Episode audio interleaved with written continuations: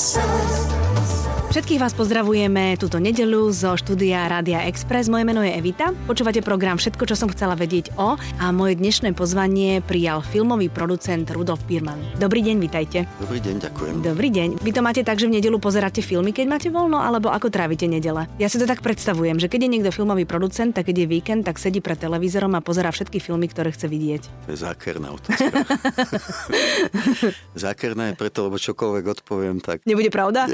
Bude mať z toho zlé, za to si to nepamätám. Mm-hmm. Ale ja pozerám filmy v každú voľnú chvíľu. No to takže niekedy je to aj nedela, ale zase veľmi rád pozerám napríklad tenis a ten často máva finále v nedelu. No. Mm-hmm. Ale preto obrazovkou sa dávate teda často? No, pred televíznou obrazovkou v zmysle televízie naozaj iba pri športových prenosoch. Mm-hmm, ja som myslela tak, že proste, že pozeráte. Ale pre tou druhou, či už, no mám radšej samozrejme to veľké plátno, mm-hmm. ale aj to je moja, som povedal, pasia alebo vášeň a stále si myslím, že tie kina prežijú a že veľké platno bude stále mať istý svoj veľký význam pre kinematografiu, aj keď to niekedy tak nevyzerá. Mm-hmm. No, pravda je taká, že ten film sa úplne inak vníma v kine a pravda je taká, že sú aj mnohé filmy, ktoré človek doma vypne, ale v kine dopozerá. To viem podľa vlastnej skúsenosti. Tak samozrejme cítite istú zodpovednosť. Áno, presne tak.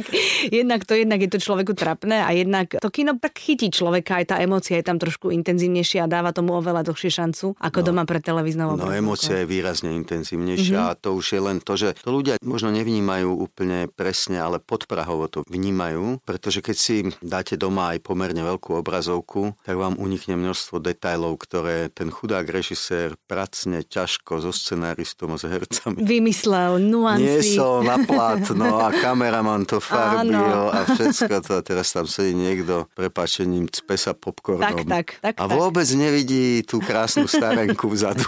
Presne tak, na ktorej si ľudia dali záležať, tí filmári. Ale vnímajú. Uh-huh. Na veľkom platne ju vníma a má z toho úplne iný pocit. Uh-huh. Ja keď som povedala svojmu okoliu, teda, že budem sa rozprávať s filmovým producentom s vami, lebo však va- vaše meno je zvučné, tak uh, všetci zhodne povedali teda, že no tak nech nám už niekto kompetentný povie, kedy ten slovenský film bude taký, že sa ľudia budú do kín tešiť na slovenské filmy. Čo mi mi na to poviete? Nemajme prehnané ambície. Musíme vychádzať z toho, že vlastne to, čo sa volá národný film, alebo či už slovenský, nemecký, alebo tak, tak ten má svoj pôvod v jazyku. Mm-hmm. Radi pozeráme naše príbehy v našom jazyku s našimi hercami. Ale zoberte si ktoréhokoľvek herca, producenta alebo režiséra. Každý túži po tom medzinárodnom úspechu a keď mu ponúknú anglicky hovorený scenár, tak ak to zvládne v tom zahrať alebo režirovať, tak to nikto neodmietne. Mm-hmm. A to je to, čo sa stalo. Proste história filmu hovorí o tom, že hegemonom filmu je anglický jazyk, tak ako hegemonom hudby je anglický jazyk. Či sa vám to páči alebo nie, to neznamená, že není úžasné, keď v Cannes hrajú francúzske pesničky na červenom koberci, ale garantovane po dvoch francúzskych prídu tri anglické. Áno. Slovenský film si myslím, že si nevedie vôbec zle. Hej. Samozrejme musíme sa pozerať na to, aký máme potenciál, čo sa niektorí na mňa hnevajú niekedy, keď poviem, že nemáme scenáristov. Mm-hmm No nemáme toľko scenáristov, ako je v Anglicku a ak sa v Anglicku vyrobí, ja neviem, 150 filmov a z toho sú 4 vynikajúce a u nás sa vyrobí 10 a sú 2 vynikajúce, tak máme o mnoho lepšiu efektivitu. Vlastne ten pomer je áno, áno, je to tak nejako. No, mhm. takže ja by som sa o osud slovenského filmu netriasol.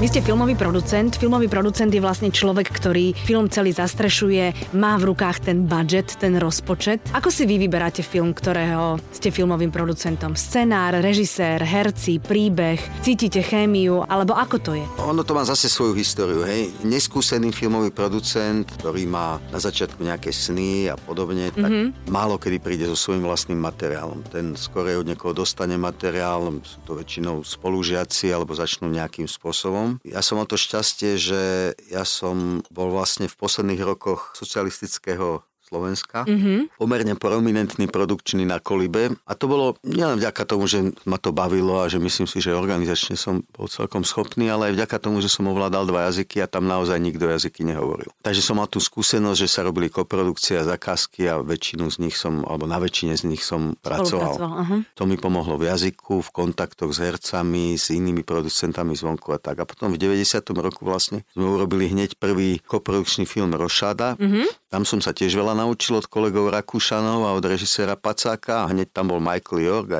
Iris Berben, ako pomerne vysoko známi herci. A potom asi nejako sa šírilo, že to som bol vlastne prvý nezávislý film, no tak prišiel Šulík a ponúkol mi scenár všetko, čo mám rád. No a medzi tým boli aj nejaké filmy, kde mi to režiséri ponúkli, ja som to neodhadol a urobil som tie filmy a tie filmy nejaký veľký úspech neboli. Menovať nebudeme, aby nikto nebol urazený. Jasné, ale to sa stáva samozrejme. To je normálne. No a potom istom čase začnete nad tým rozmýšľať, že prečo ja mám čakať, kým mi niekto donese scenár, alebo len sa pasovať s inými ideami, tak aj som si prečítal nejaké knižky a zistil som, že vlastne tá ideálna cesta je vymysleť si tú tému, nájsť si scenáristu, ktorý a to napíše Aha. a nájsť si režiséra, ktorý to natočí. Uh-huh. A povedzme posledných si 13, ak nie 15 rokov väčšinou pracujeme takto, ale sú prípady ako ten posledný, že máme scenár v angličtine, na ktorý sme hľadali po dlhých peripetiách vhodného režisera, ktorý vie perfektne anglicky, česky.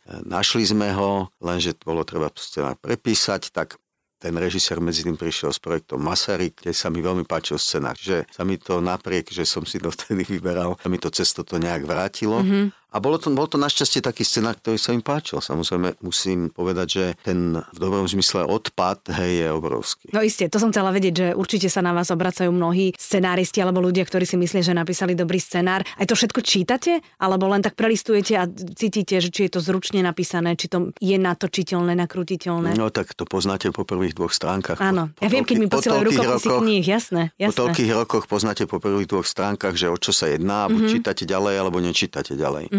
Ja ešte mám takú metódu, že pretože nemám rád, aby niekto dlho čakal na odpoveď a sem tam sa to stane. Není to schválne, všetkým sa ospravedlňujem, ak to tak je, ale stane sa to a vy ako vydavateľka, ako hovoríte, viete to z tých rukopisov a človek má len jeden život a deň má len 24 hodín, tak mám ľudí, ktorí to čítajú a mm-hmm. ktorí mi... Urobia si to. Urobia také si to a povedia, toto fakt ani nečítaj, to je mm-hmm. zbytočné. Mm-hmm. Ale odpoviete úplne každému. Myslím, že áno. Evita na Exprese. Keď teda už máte ten scenár a keď ste ako producent, tak e, ste producent, ktorý aktívne sa zapája do toho filmu tým, že odporúča hercov, alebo že máte nejakého kamoša herca, ktorého by ste tam chceli pretlačiť do nejakej roličky a zavoláte režisérovi, vymyslí tomuto a tomuto niečo, lebo ste s ním boli večer predtým na pive, alebo ste takí, že rešpektujete tých umelcov tvorivých a vy ste tam len o toho, aby ste ich kryli finančne. No, samozrejme, že sa snažím do toho zasahovať čo najviac, Mm-hmm. Ale myslím si, že vždy je to tá chémia, ktorá má byť podľa môjho názoru medzi režisérom a producentom. Tu sa vytvorila za socializmu, ale ono to bolo ovplyvnené aj tou novou vlnou francúzského filmu. A proste nezávislí autorskí režiséri, čo bola obrovská generácia vo v celej Európe, síce to trvalo pár rokov, ale bola to strašne silná generácia. Tí mali producentov, buď to boli ich kamoši, s ktorými si naozaj rozumeli, mm-hmm. alebo to boli ich nepriatelia. Mm-hmm. Takže sa vžilo to, ja som producent, aha, nepriateľ.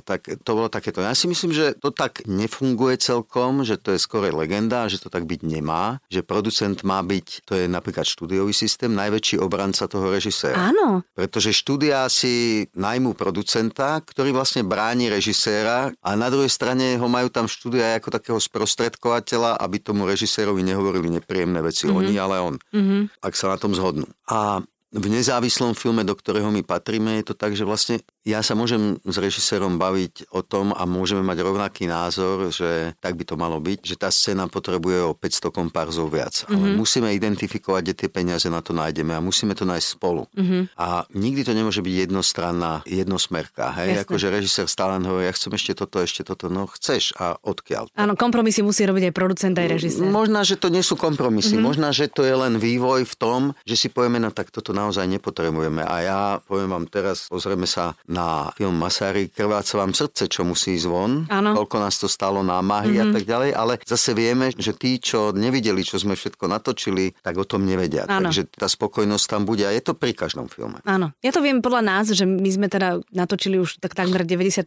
filmu a už viem o scénach, ktoré sa tam nezmestia do finále. A tiež mi je to ľúto. Ale to tak asi má byť, no to tak No, proste škoda, je. že ste ich nevyhodila v scenári. My sme to nedokázali. Vidíte, Ale no. budeme vedieť na budúce, že proste vždy je lepšie škrtať Alebo na papieri. urobíte dvojdielný film. Alebo spravíme dvojdelný film. Ale jedno pravidlo platí, to hovorí Miloš Forman vždy a vždy to opakuje. Film nie je krátky, dlhý alebo stredne dlhý. Film je buď akurát, alebo nie je. Mhm. Takže to není otázka toho, ako film buď má ten rytmus správny a môže mať kľudne 150 minút, alebo má 90 minút a môžete robiť čo Mhm. Zývačka. chcete, po 15 minútach ste otrávená. Presne tak, tomu rozumiem. Evita na Exprese. Všetko, čo som chcela vedieť o filmovom producentovi Rudolfovi Biermanovi. Poďme teraz k tomu artfilmu, ktorý je vlastne za dverami. Vy ste generálny manažér tohto festivalu a mňa vždy zaujímalo, hm, vždy zaujímalo, ten výber tých filmov je na vás. Nie. nie. Na kom? Na programovom riaditeľovi. Na programovom riaditeľovi. Špecifikum je medzi, povedzme, festivalom, ako je Cannes, je, že tzv. délégué général je človek, ktorý je zodpovedný za filmy. Áno. A potom je tam riaditeľ, ktorého skoro nikto nepozná a v Berlíne napríklad je to úplne inak. Tam je prezident festivalu, ktorý má veľký vplyv na to, hoci má svoju komisiu, ktoré filmy sa budú hrať, mm-hmm. ale zároveň je zodpovedný aj finančne. Rozumiem. U nás je to ešte komplikovanejšie. Mhm. Mm-hmm. My máme programového riaditeľa a ja sa s mojim kolegom, producentom Janom Kováčikom staráme o tú skorej organizačnú Organizačnú stránku vec, alebo marketingovú, kde to zase máme podelené. On sa stará viac o financovanie, ja sa starám o, kde to urobíme, jak to urobíme, koho prekvapíme. Mhm. Mm-hmm. A Petrom Nágelom ako programovým riaditeľom sa bavíme hlavne o tom, že ktoré filmy sú povinná jazda, ktoré filmy sú extravagancia, ktoré filmy sú dobré, lebo tu máme nejakého Stevena Daldryho, ktorý film by sme mu mali premietnúť a tam si myslím, že do toho môžem hovoriť dosť. Mm-hmm. A potom niečo sú potom také technické obmedzenia, ako napríklad to sa ťažko verí, ale vaša menovkyňa Evita vôbec neexistuje na digitálnom nosiči. Takže ju vlastne nemôžu premietať. Dokonca neexistuje ani na Blu-ray. Čiže jediná možnosť, ako ju dnes premietať, ak som to nepoplietol a myslím si, že je to tak, je ju premietať z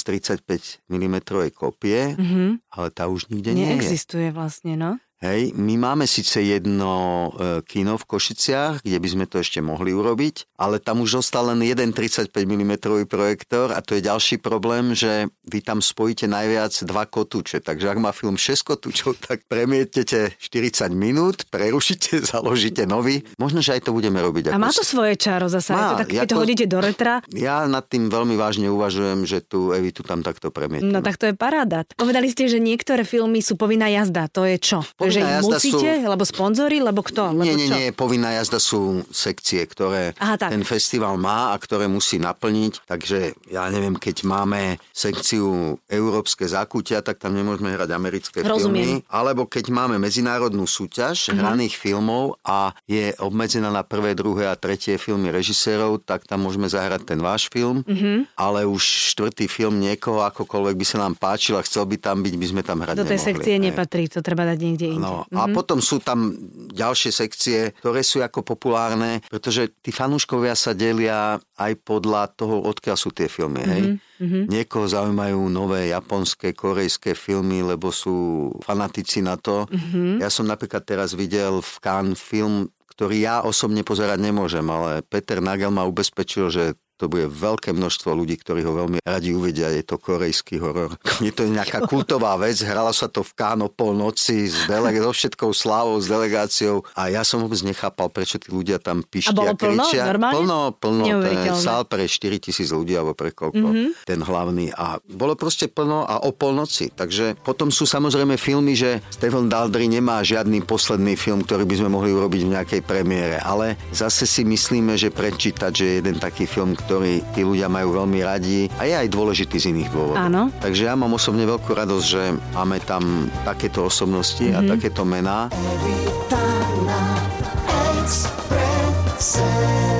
Je dôležité pre vás ako organizátorov filmového festivalu dotiahnuť tam meno, ktoré má cvenk? Je to podstatné aj pre tých ľudí, ktorí tam chodia? Teda moja sestra pravidelne chodí na festivaly a ona tvrdí, že je úplne jedno, kto tam je, oni chodia za filmami. Áno, a to je naše publikum hlavné, ale samozrejme treba si povedať, že to, čo my dúfame a čo veríme, samozrejme je to prvý rok v Košiciach, tak bude dôležité, ako sa postavia k tomu Košičania, mm-hmm. to im odkazujem veľmi vážne. Mm-hmm. My sme vychádzali z toho, že okrem toho, že Košice majú unikátnu infraštruktúru, čo sa týka eh, tzv. jednosalových kín. To naozaj nenájdete nikde, že, mm-hmm. že v okruhu možná 500 metrov máte 5 krásnych kín, z ktorých napríklad tá bývalá plaváreň je úplne unikátna, mm-hmm. ako Viacučelová hala, Kunzale, alebo máte tradičné kina, ako kino Úsmev, kino Slovan a potom bývalé kasárne, kde sú ďalšie dve také alternatívnejšie mm-hmm. sály. Takže my máme dnes kapacitu 8 tisíc divákov len v týchto piatich sálach, keď budeme 5 predstavení v každom kine premietať denne. Mm-hmm. A do toho máme amfiteáter, ktorý je najväčší podľa mňa v celej Európe, ak nie na svete. Určite ma niekto opraví potom, ale to je amfiteáter,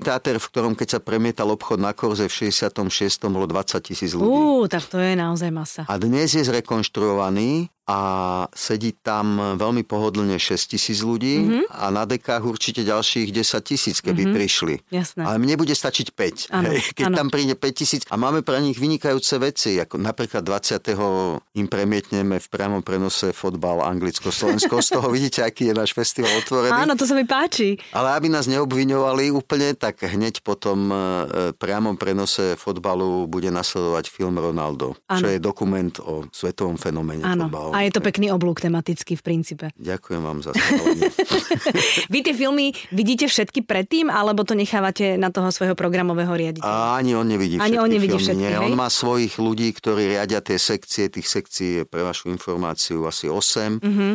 A ja som mimoriadne rád, že sa nám podarili dve vynikajúce sekcie. Tie sú teda novum. Jedna sekcia sa volá Bitukan Starter mm-hmm. a to sú filmy, ktoré sú vyznamenané alebo zažiarili nejakým spôsobom na tých troch najvýznamnejších festivalov. To sú Benátky, Cannes a Berlín. Mm-hmm. A to je nová sekcia, bude zostá, pozostávať z 8 až z 10 filmov, pretože vždy je trošku otázka, koľko filmov sa podarí dostať z Cannes, lebo to, tam ide aj o to, že či ten film vôbec bude hotový. Napríklad snažili sme sa získať film Paula Verhovena, ktorý natočil základný inštinkt, mm-hmm. všetci budú poznať a ten film sa volá L. Kúpil ho Sony Classic pre mnohé krajiny vrátane našej a keď sa s nimi dobre poznám, tak som si s nimi písal, oni písali, ty si sa zbláznil, my sme sami ešte ten film nevideli. Bude bežať až na konci Kán, má strašnú povedať, jak si to predstavuje, že no veď uvidíte, možná sa to podarí. Mm-hmm. Evita na Exprese. Mojím hostom je filmový producent Rudolf Birman. Ja teda viem, že na tých filmových festivaloch je zábava aj to pre tých ľudí, ktorí tam prídu, že proste si sami dávajú dokopy ten svoj program a niekedy sa naozaj veľmi ťažko rozhodujú, že na ktorý film pôjdu, lebo teda oni sa kryjú. A viem teda, že Segra často hovorí, že dokiaľ, že tam sme toto sme nestihli, to sme nestihli, ale teda, že v kuse sú v nejakej kinosále a pozerajú filmy. To má svoje čaro. No Segra je pre nás ideálny divák, ano. tak nech to začne zdieľať na Facebooku. Poviem že, že koľko, koľko máme možností a nech dávajú všetci pozor, pretože keď ten program vyjde, tak myslím, že budú veľmi príjemne prekvapení. Mm-hmm. A ja zase dúfam, že všetky tie možnosti, akým spôsobom si môžu kúpiť tie cinepasy a akým spôsobom si to môžu vymieňať, sú už, dúfam, že to neklakne, jak to tak býva, ale naše IT oddelenie tvrdí, že to je na vysokej úrovni. Že to je fajn, že to Áno, je super. že v podstate pôjdete ak do lietadla s tým barovým, barový sa to volá kód, alebo čiarový kód? Čiarový kód, barový kód. Na čo vy myslíte? Áno, bude tam aj bar. To som chcela vedieť, lebo však vlastne z Karlových varov ja potom vo všetkých tých českých týždenníkoch čítam uh, rôzne výstupy z, z tých párty, kde všetci herci sa uvoľnia, krásne oblečení, ale teda akože majú tam veľkú zábavu, tak aj vy budete mať žúr, predpokladám. No, mňa najviac teší, že veľké množstvo mladých slovenských hercov a herečiek prijalo naše pozvanie a ešte sa nám aj zaviazali k tomu, že budú filmy uvádzať. Super. To ja považujem za úžasné, takže diváci sa majú na čo tešiť a mimo toho budú ďalší herci, ktorí prídu k filmom svojim. Vlastne dneska som sa pozeral na, na tie delegácie zo zahraničia, tak si myslím, že úžasné. Porotu máme, by som povedal, máme režiséra víťazného filmu z Benátok, máme viceprezidenta Verajty, máme Katy Autinen, ktorá je legendárna herečka Kaurismäkiho filmov, máme Petra Kolečka, ktorý je dneska najvýznamnejší mladý český scenárista a máme Vicu Kerekeš, ktorú netreba predstavovať. Jasné. Takže mm, myslím si, že aj tí ostatní hostia k tým ostatným filmom, vrátane tých, čo už sme zverejnili, a okrem toho Karel Roden veľmi nerád si chodí preberať ceny, ale sme ho prehovorili. Takže mm-hmm. myslím, že už toto by, no, jasné. keď sa pýtate z No, tohto hľadiska, mená, malo jasné. stačiť, ale ešte niečo pribudne, tak Perfektné. to si necháme, aby sme mali ešte o Perfektné. rozprávať. Viete, čo by sme na záver mali povedať? Dátumy, aby nemuseli ľudia googliť, aby to rovno od vás počuli. Áno, tak ja im poviem aj, ak si zapamätajú slovo Art Film Fest, tak im to tam vybehne, Mhm. mm-hmm. ale dátumy sú od 17. júna do 25. júna, kedy bude záverečný ceremoniál. A o tom úvodnom ceremoniále ešte im prezradím jednu vec, lebo myslím si, že to ich bude zaujímať. Aha. Samozrejme, že my budeme asi predávať nejaký, nejaký počet lístkov aj na otvárací ceremoniál, ktoré budú trošku drahšie a budú zahrnovať povedzme aj nejaké ešte iné veci ako len ten ceremoniál. Ale tých bude naozaj veľmi málo. Miest je len 550, bude sa premietať v Kunzhale, takže jednu vec, čo sme im chceli sprostredkovať, keďže uvádzať to bude Jan Kraus, tak eh, chceli sme im sprostredkovať eh, tú atmosféru. Takže bude priamy prenos z úvodného ceremoniálu do amfiteátru. Mm-hmm. Kvôli tomu začíname až o 9. večer. Uvidia všetko v priamom prenose a nakoniec ešte pán Kraus aj s prezidentom festivalu pánom Lasicom prídu oficiálne otvoriť festival aj do amfiteátru. Takže Jej. to bude 17.